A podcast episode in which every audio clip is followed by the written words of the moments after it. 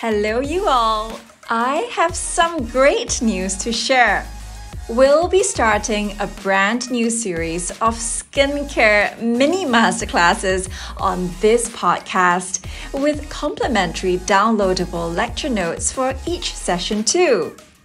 Now, I'm excited about this series, which will have me sharing on a variety of skincare and dermatology related topics such as cleansing, exfoliation, peels, hyperpigmentation, acne, and much more.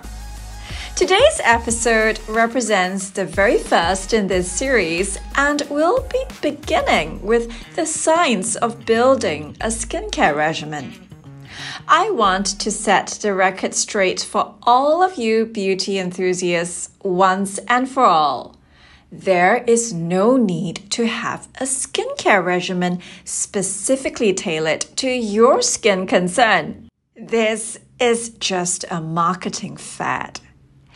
Dermatologists usually recommend a universal skincare regimen for those with problem skin. And this means that the products used are suitable for all skin types and skin concerns as well. Most importantly, dermatologist recommended skincare products are suitable even for those with sensitive skin types. I've also come up with a template for you all which can be used in the context of your preferred skincare brands. We begin with cleansing. We're familiar with double cleansing, which is a two step method of skin cleansing, um, which is especially important for those who wear makeup. But to clarify, the first cleanser we usually refer to as a milk or an oil cleanser, though they usually refer to the same thing. Milk cleansers may look milky, but they are actually oil based. The concept here is that an oil soluble base is necessary in order to dissolve makeup pigments and even sunscreen. Hence, the typical lathering cleanser alone is insufficient. Micellar cleansers are also effective as makeup removers, although it tends to be rather drying, which is probably not so kind to sensitive skin types.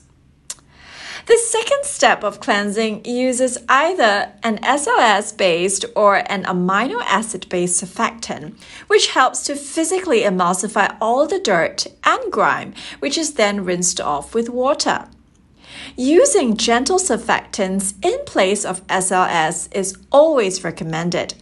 For instance, at the pharmacy, we use the honey cleanser, which is a lathering, foaming sort of face wash that utilizes medical grade honey as a surfactant.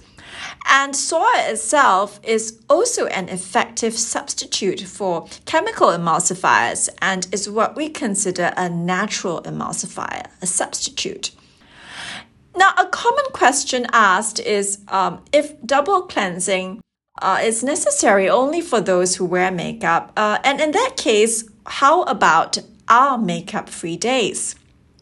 Well, in my opinion, the best practice is really to perform both steps, mainly because most sunscreen formulas are oil soluble. Cleansing itself is also particularly important to ensure absorption of skincare, so you should pay special attention to this step. I have another tip here. Reusable makeup remover wipes um, are a helpful addition to your cleansing regimen. Now, hear me out. Who uses wipes anymore? Well, certainly not me. I personally found those disposable wipes highly irritating to skin and not just for those with sensitive skin. So, the focus here is on reusable makeup remover pads and not just any pad. In this case, I am referring to those that um, have fibers specifically designed to attract makeup particles. Um, in essence, these fibers or textiles are quite similar to how micellar cleansers work, except that it uh, cleanses with just water activation alone, which is even in a sense more perfect for sensitive skin. In general, I would recommend using these reusable uh, wipes or pads um, together with the uh, milk cleanser in the first step of double cleansing. I consider this uh, an effective method of removing any residual physical debris and also for gentle daily skin exfoliation. Moving on quickly, what comes next is pretty intuitive. This is what I call the toner moisturizer lotion step. It sounds kind of long, but here's an insider tip. K Beauty formulations actually combine the two steps, namely the toner and the moisturizer. Um, and this minimalist approach works especially well for those who live in humid climates um, or those who have combination oily skin. Uh, a note of caution here is that uh, for those with sensitive or reactive skin types, I would uh, recommend avoiding AHAs and BHAs, uh, given that this is a leave on skincare step. Uh, for instance, glycolic acid, salicylic acid, because uh, especially if you are living in a tropical uh, country, uh, where I am in Singapore, uh, we get very high levels of ultraviolet radiation year round.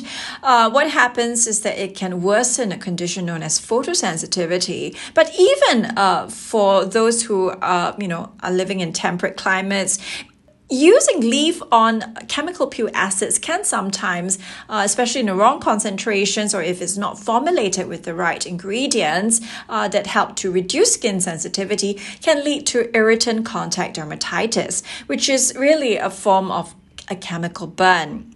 Some helpful principles when choosing a toner or lotion would be to look for humectants uh, such as hyaluronic acid, polyglutamic acid, uh, glycerin, Antioxidants are usually found in K beauty formulas as well, and uh, these tend to be plant based. We're nearing the end of this class, so stay with me for a moment. I'm sure you are as passionate about serums as I am, but don't you ever wonder if the many serums we use are actually rather excessive?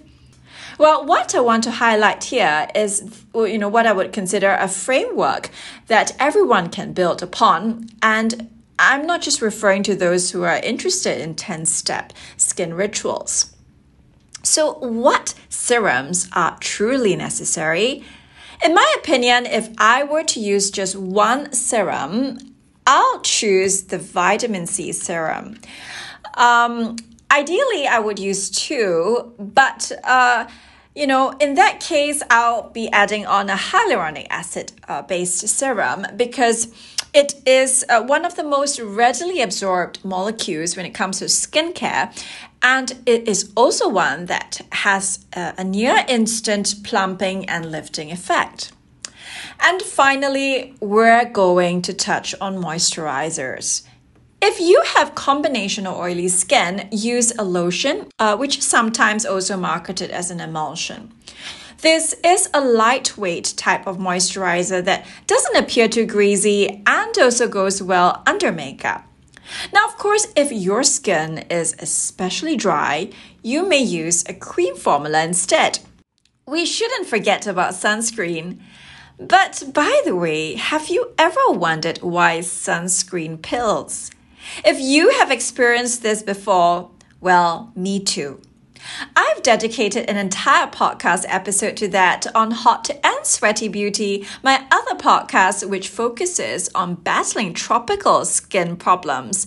So do check it out if you suffer from sunscreen pilling too. We have a printable skincare routine checklist for you, which you can also download for free at the link I've included in the description.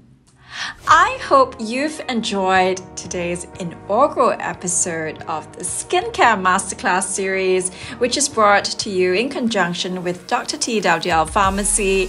And we look forward to having you all on for our next episode.